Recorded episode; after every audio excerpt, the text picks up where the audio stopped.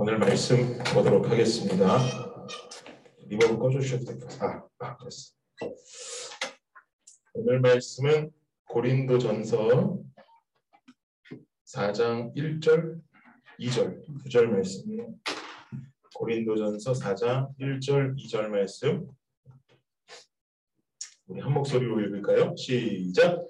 사람이 마땅히 우리를 그리스도의 일꾼이요 하나님의 비밀을 맡은 자로 여기를지어다. 그리고 맡은 자들에게 구할 것은 충성이니라. 아멘. 지난 숙예배 일곱 번째 시즌에서 지난 시즌이 어, 시즌 7이었고 지금이 여덟 번째 시즌이거든요. 일곱 번째 시즌에서 한전도사님과 함께 고린도 전서를 설교했었어요. 다들 기억나시나요? 고린도 전서 설교했던 거? 아, 저랑 한 전도사가 얼마나 본문을 짧게 끊어서 설교를 했는지 10번 예배 드렸는데 고린도전서 3장으로 끝이 났어요.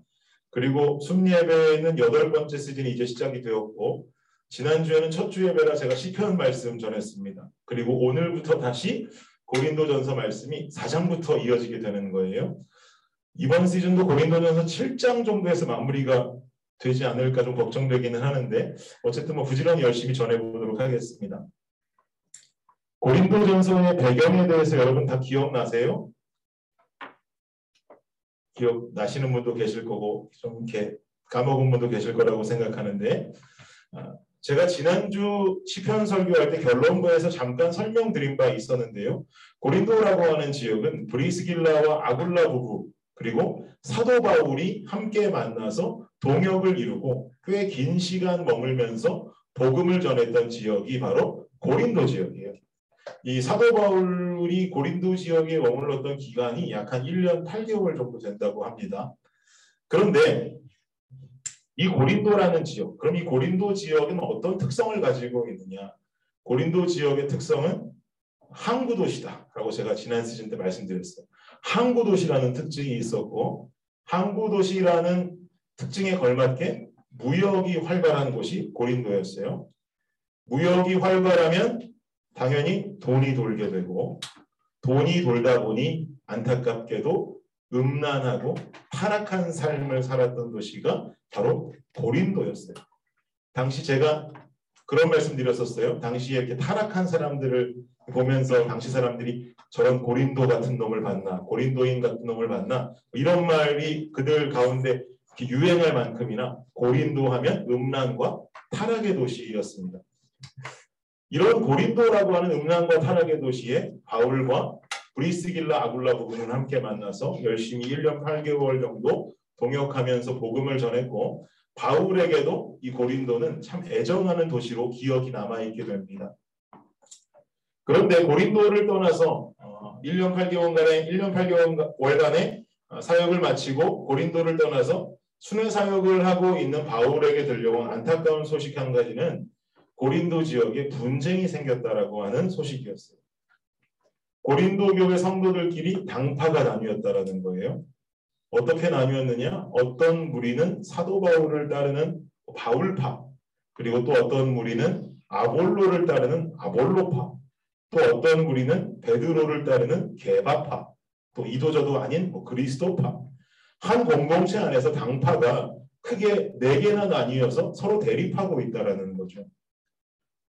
뭐 바울파, 아볼로파, 게바파 모두 바울, 아볼로, 베드로라고 하는 당시 굉장히 활발하게 사역을 하던 하나님의 일꾼들, 리더들을 중심으로 현재 당파가 나뉘어 있다는 거예요. 당시 교회는 서로 똘똘 뭉쳐서 하나로 똘똘 뭉쳐 있어도 예수님을 메시아로 생각하지 않는 유대교도들의 공격을 당할까 말까 하는 상황 속인데 상황인데 도리어 한 교회 안에서 당파가 서로 나뉘어서 대립하고 있다라고 하는 소식을 들으니까 사도 바울 얼마나 마음이 답답하겠어요. 얼마나 마음이 안팎겠어요. 게다가 자신이 그토록 애정했던 고린도 지역에서 이런 일들이 벌어지니까 바울은 현재 굉장히 마음이 아픈 상황입니다. 그래서 사도 바울은 이 고린도를 향해서 진심 어린 편지를 한 통 보내게 됩니다. 그게 바로 고린도 전서예요. 뭐 고린도 전서가 있으면 뒤에 후서도 있죠. 고린도 전서랑 고린도 후서는 한 개의 편지를 나누는 게 아닙니다. 아, 사도 바울이 쓰긴 썼는데 따로 쓰여진 편지이고 사실상 고린도 전서와 후서 사이에는 한 통의 편지가 더 존재해요. 그런데 아, 그 전서와 후서 사이 그 편지는 발견되지가 않았어요. 이렇게 세 통의 편지, 전서 그리고 발견되지 않은 어떤 한 편지, 고린도 후서 이렇게 세 통의 편지를 사도 바울은 쓸 정도로 고린도를 굉장히 사랑했다라는 것을 우리는 짐작할 수가 있죠. 그 고린도가 하나가 되기를 간절히 바울은 바랬습니다. 사랑하는 청년 여러분, 그리스도의 교회는 당파를 이루고 분쟁을 이루어서는 안 됩니다. 우리는 하나를 이루고 건강한 공동체를 이루어도 사단의 공격과 유혹은 멈추지 않을 거예요. 그런데 우리가 그 안에서 분쟁하고 서로 대립하고 당파를 이룬다면 그 공격과 유혹은 우리 공동체에 굉장히 큰 타격을 주게 되겠죠. 여러분이 각자 속한 여러분의 공동체가 분열이 아닌 화합을 이룰 수 있는 건강한 공동체가 되기를 예수님의 이름으로 축복합니다. 본문을 한번 봅시다. 1절 말씀 볼게요. 1절 말씀 읽겠습니다. 다시 한번 시작. 사람이 마땅히 우리를 그리스도의 일꾼이요 하나님의 비밀을 맡은 자로 여길지어다. 사람이 마땅히 우리를 이라고 지금 1절 말씀을 시작해요. 사람이 마땅히 우리를 여기서 우리는 누구를 말하는 것일까요? 지금 당파가 나뉘어져 있는 사도 바울, 아볼로, 베드로 정도로 보면 되겠죠. 혹은 다른 교회의 리더들까지라고 생각해도 무관할 것 같습니다. 우리를 그리스도의 일꾼으로 하나님의 비밀을 맡은 자들로 여겨달라라고 지금 요청하는 거죠.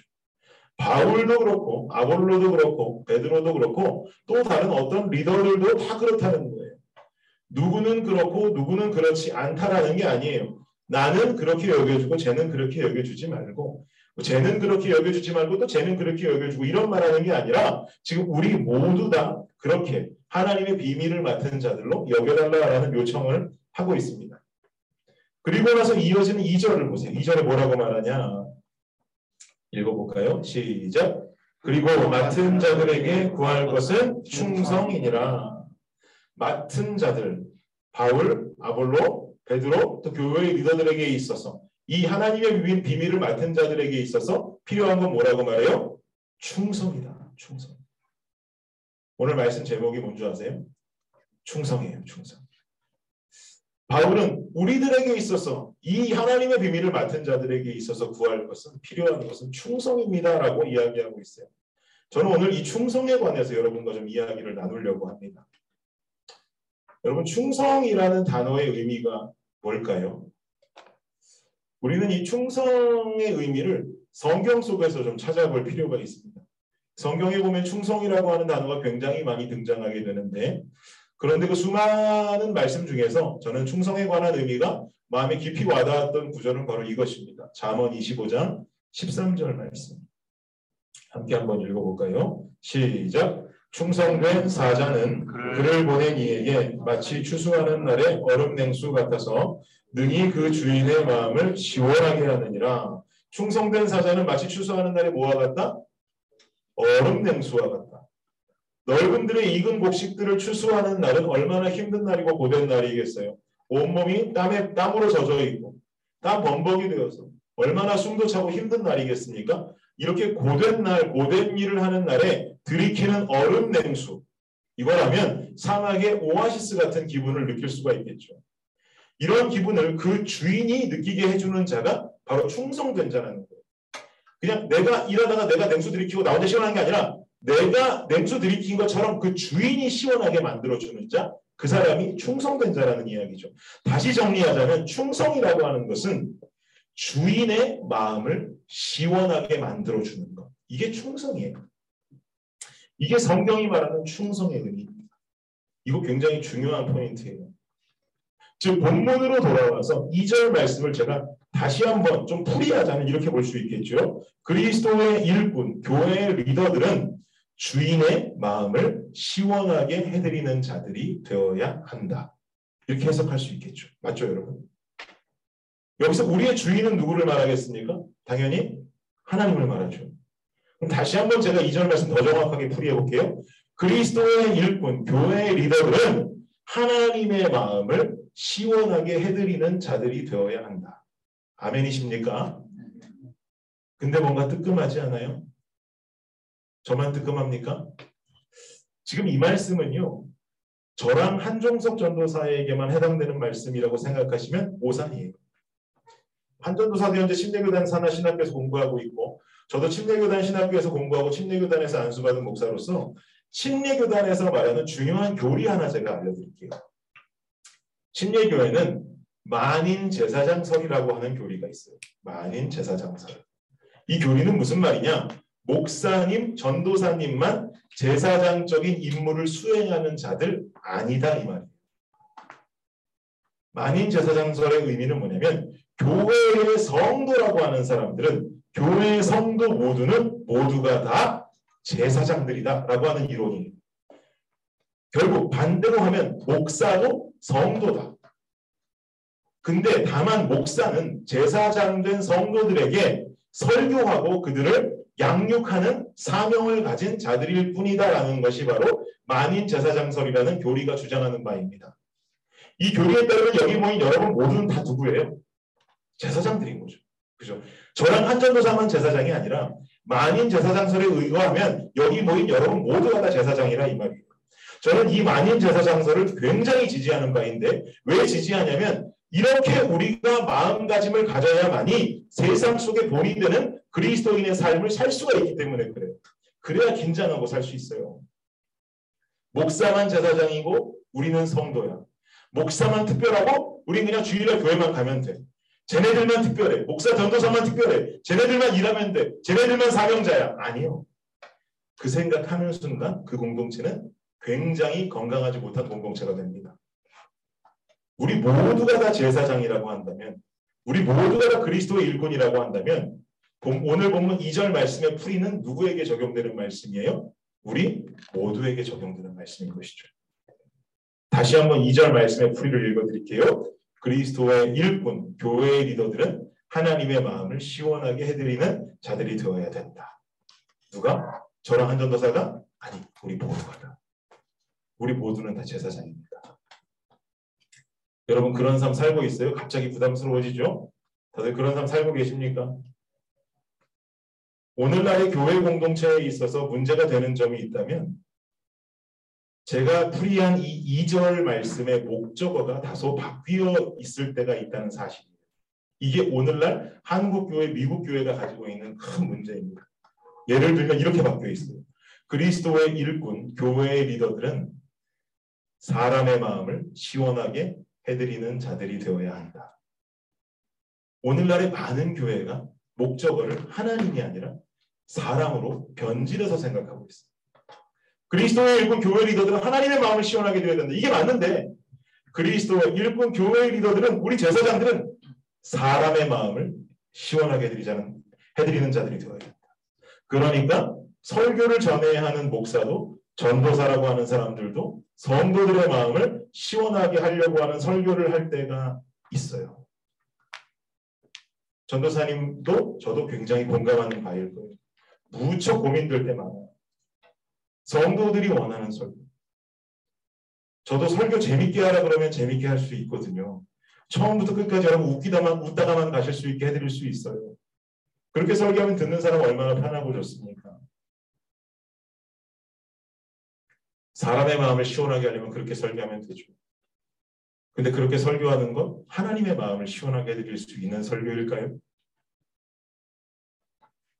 어떤 교회는요, 당회원들, 장로님들이 새로운 담임 목사님을 모시면서 그 담임 목사님께 아예 이렇게 부탁을 했대요. 불러다 부탁을 했다고 그러는데 어떻게 부탁했냐면 목사님 앞으로 우리 교회 오셔서 담임 목사님이 되시면 요런 요런 요런 주제들로 설교해 주세요. 아 이거 심하지 않습니까? 여기까지도 어떻게든 이해하겠다 이거예요. 근데 그 다음이 더 웃겨요. 목사님 우리 교회 오시면 이런 주제, 요런 주제, 요런 주제로 설교해 주시고 설교의 논리는 팀 켈러 목사님 같이 해주시면 좋겠습니다. 이게 뭡니까? 그럼 팀 켈러 목사님 청빙하지 뭐하러 그 사람 청빙해? 엉뚱한 사람 청빙해서 팀 켈러 목사님처럼 설교해달래요. 주제도 이런 주제로 해달래요. 저런 주제로 해달래요. 여기 모인 여러분들 모두 성장하시면 권사님들도 되시고 장로님들도 되실 분들인데 여러분 절대로 이런 권사, 이런 장로 되지 마세요. 이건 말이 되지 않는 이야기. 설교자가 성도의 눈치를 보고 성도에 맞게 설교하려고 하고 혹은 마음에 안 드는 성도가 있다고 표적 설교를 하고 공격하는 설교를 하는 것 이거 누구 마음 시원하게 하는 거예요? 이거 충성된 일꾼 맞습니까?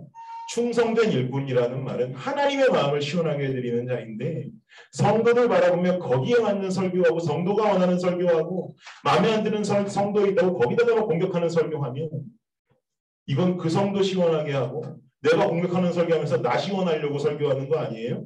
이거 충성된 일꾼 미안하지만 아니에요.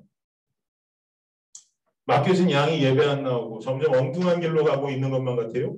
그 양들 존중해 준답시고 아무 말도 안 하고 엉뚱한 곳으로 가고 있는 모습 바라보기만 해요. 방관하기만 해요. 그 양이 상처받을까 아무런 권면도 못 하고 있어요. 누구 마음 시원하게 하는 겁니까? 이거 충성된 일꾼 맞습니까? 지금 저 엄청 찔리고 있어요. 이거 충성된 일꾼 아니에요. 나는 그 사람의 마음을 헤아리지만 사실 내가 헤아려야 되는 건 하나님의 마음을 헤아려야 되는 것이죠. 이거 근데 너무 어려워요. 여기 모이신 제사장 여러분, 여러분의 봉사와 섬김은 과연 누구의 마음을 시원하게 해드리고 있습니까?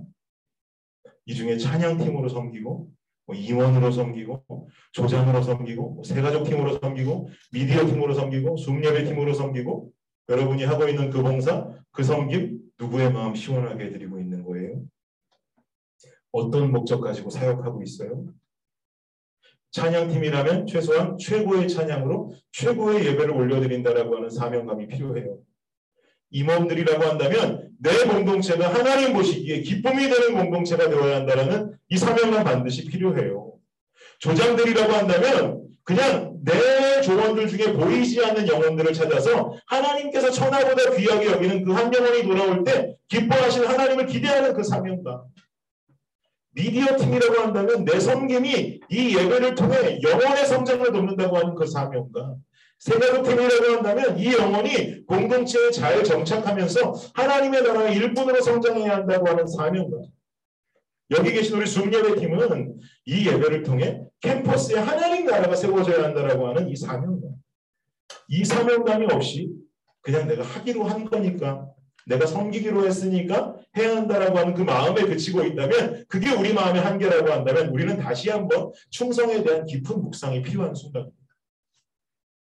내 섬김이 내 사역이 어떻게 해야 하나님의 마음을 시원하게 할 수 있을까? 어떻게 해야 내가 진짜 충성된 일꾼이 될 수 있을까를 우리는 고민하고 고민하는 삶을 살아야 돼요. 요한계시록 2장 10절 말씀 보세요. 읽어볼게요. 시작. 너는 장차 받을 고난을 두려워하지 말라. 볼지어다 마귀가 장차 너희 가운데에서 몇 사람을 옥에 던져 시험을 받게 하리니 너희가 10일 동안 환란을 받으리라. 내가 죽도록 충성하라. 그리하면 내가 생명의 관을 내게 주리라. 서머나 교회를 향한 하나님의 메시지입니다. 마귀가 곧 몇 사람을 감옥으로 보내서 시험을 받게 한답니다. 그리고 10일간 환란을 경험할 것인데 여기서 말하는 10일은 열흘을 뜻하기도 하고 그냥 짧은 시간이라는 의미로 10일이다라고 해석할 수도 있는 어떤 그런 시간이에요. 이 환란 속에서 전해지는 메시지는 뭐냐면 너희들이 감옥에 보내질 것인데 그럼에도 불구하고 뭐라고요? 네가 죽도록 충성해라. 그리하면 내가 생명의 면류관을 너에게 주겠다. 사랑하는 여러분, 예수 그리스도의 부활 그리고 승천 그 이후부터 우리들이 살고 있는 이 오늘 오늘까지 이 때를 어떤 때라고 부르냐면 성경은 마지막 때라고 부르고 있어요. 예수님의 재림을 소망하고 예수님의 재림을 기다리는 사람들이 살아가는 시대이기 때문에 그래요. 예수님의 승천 이후에 초대교회 사람들도 다 예수님의 재림을 기다렸어요. 그러니까 마라나타하고 인사했잖아요. 우리도 마찬가지. 우리도 재림의 신앙, 재림의 소망 가지고 살아가는 사람들이에요. 마지막 때로 살고 있단 말이에요. 계시록 2장 10절에 말씀하는 사단의 시험은 오늘을 살아가는 우리들에게도 주어지고 있는 흔한 풍경이죠. 사단의 유혹이 우리에게 얼마나 많습니까? 유혹 안 당하고 사는 사람이 있습니까? 오늘도 얼마나 수많은 유혹 속을 살다가 오셨어요. 이런 흔한 풍경 속에 하나님이 찾고 있는 사람은 어떤 사람이라고요? 죽도록 충성하는 자. 힘들어도 고되도 하나님의 마음을 시원하게 해드릴 수 있는 자를 하나님이 찾으신다는 거예요. 그리하면 내가 생명의 멸류관을 너에게 주겠다. 여러분, 여러분 한 사람 한 사람이 하나님의 마음을 시원하게 해드릴 수 있는 충성된 일꾼이 되시기를 예수님의 이름으로 축복합니다. 여러분이 충성된 일꾼이 되어서 여러분이 모여있는 여러분의 공동체가 충성된 공동체가 되기를 간절히 원합니다. 아무 때나 충성 충성하는 거 아니에요. 맡겨진 일 그저 잘 감당한다고 충성한다는 것 아니에요. 내가 맡겨진 일 잘 감당하는 것이 하나님을 향한 시원함이다. 과연 아니면 다른 누군가를 향한 시원함이냐. 우리는 그 목적과 대상을 반드시 정확하게 파악할 수 있어야 합니다. 다시 말씀드리지만 충성은 사람의 마음 시원하게 하는 거 아니에요. 하나님의 마음 시원하게 해드리는 것입니다. 내 봉사와 섬김이 하나님을 향해 있지 않고 하나님을 사람을 향해 있지 않고 하나님을 향해 있기를 간절히 원합니다. 하나님의 나라를 생각하고 하나님의 사명을 생각하는 주님의 교회 청년부 하나님의 나라를 생각하고 하나님의 사명을 생각하는 주님의 교회 대학부 또 여신에 있는 다른 하나님의 공동체 장로교회 청년부 우리 모두가 그런 공동체가 되기를 원하고 우리 모두가 이 마지막 시대에 하나님 찾으시는 죽도록 충성하는 공동체가 되기를 간절히 원합니다. 여러분 공동체의 목사님이 혹은 전도사님이 여러분 눈치 보지 않고 하나님의 말씀을 가감없이 전하는 대언자로 서기를 간절히 원해요. 길 잃은 양들을 자신 있게 옳은 길로 인도할 수 있는 사명자들이 되기를 원해요. 저는 이 순례배가 하나님의 나라가 캠퍼스에 세워져야 한다는 사명감을 가지고 캠퍼스 복음화에 열정을 쏟는 예배가 되기를 원합니다. 우리의 충성이 내 공동체를 변화시키고 내 교회를 변화시키고 어스틴을 하나님께로 인도할 수 있기를 예수님의 이름으로 축복합니다. 결론을 맺을게요. 여러분 성경 속에 등장하는 죽도록 충성한 대표적인 인물이 있다면 그게 누굴까요? 계시록 1장 5절 말씀 볼게요. 읽어봅시다. 시작. 또 충성된 증인으로 죽은 자들 가운데서 먼저 나시고 땅의 임금들의 머리가 되신 예수 그리스도로 말미암아 은혜와 평강이 너희에게 있기를 원하노라. 우리를 사랑하사 그의 피로 우리 주에서 우리를 대환하시고 여러분 성경 속에 등장하는 죽도록 충성한 대표적인 인물은 예수님이에요. 예수님은 이 땅에 인간의 몸을 입고 오셔서 십자가에서 죽임을 당하셨습니다. 왜 그랬을까요? 아버지 하나님의 마음 때문에 그랬어요. 인간들을 사랑하셨던 하나님 아버지의 그 마음, 사랑하는 자녀들과 멀어진 벽이 아니라 다시금 화목히 원하셨던 하나님 아버지의 그 마음, 그 마음을 시원하게 해드리기 위해서 예수님은 인간의 몸을 입고 이 땅에 내려오셨어요. 그리고 십자가 죽음을 당하셨습니다. 여기 모인 우리 모두는 예수님의 충성으로 생명하는 존재들이에요. 그렇게 믿으십니까? 그리고 하나님이 오늘 우리에게 원하시는 것은 우리의 충성을 원하세요. 예수님의 충성으로 생명 얻은 우리가 하나님은 이제 우리가 충성하기를 원하신다는 거예요. 죽을 수밖에 없었던 존재들이 예수 그리스도의 충성으로 생명을 얻었습니다. 그럼 우리가 충성하지 못할 이유가 무엇이겠습니까? 이미 죽었어야 마땅한 존재들. 우리는 예수의 충성으로 생명을 얻었다면 이제는 하나님께서 그런 우리들에게 충성을 원하신다면 우리는 아멘하고 충성할 수 있어야 되는 것이죠. 이제는 사람의 눈을 벗어나 하나님의 나라를 바라볼 수 있는 자들이 되기를 간절히 바랍니다. 새 생명 얻은 우리가 오늘 결단해야 될 것은 바로 충성입니다. 다시 말하지만 충성은 하나님의 마음을 시원하게 드리는 것입니다. 오늘 여러분 함께 기도하실 때 여러분이 하고 있는 사역들 여러분이 속해 있는 섬김의 자리 봉사의 자리 그 자리에서 내가 과연 무엇을 바라보고 있고 혹시라도 그 안에 지쳐 있다면 나는 도대체 왜 지쳐 있는 것일까? 내 봉사와 섬김의 문제는 무엇일까? 여러분 기도하면서 깨달아 보시기를 원합니다. 성령께서 우리에게 주시는 깨달음 속에 우리가 우리의 섬김을 통해 하나님의 마음을 시원하게 드리겠다는 그 결단으로 바로 설 수 있는 우리 모두가 되기를 예수님의 이름으로 축복합니다.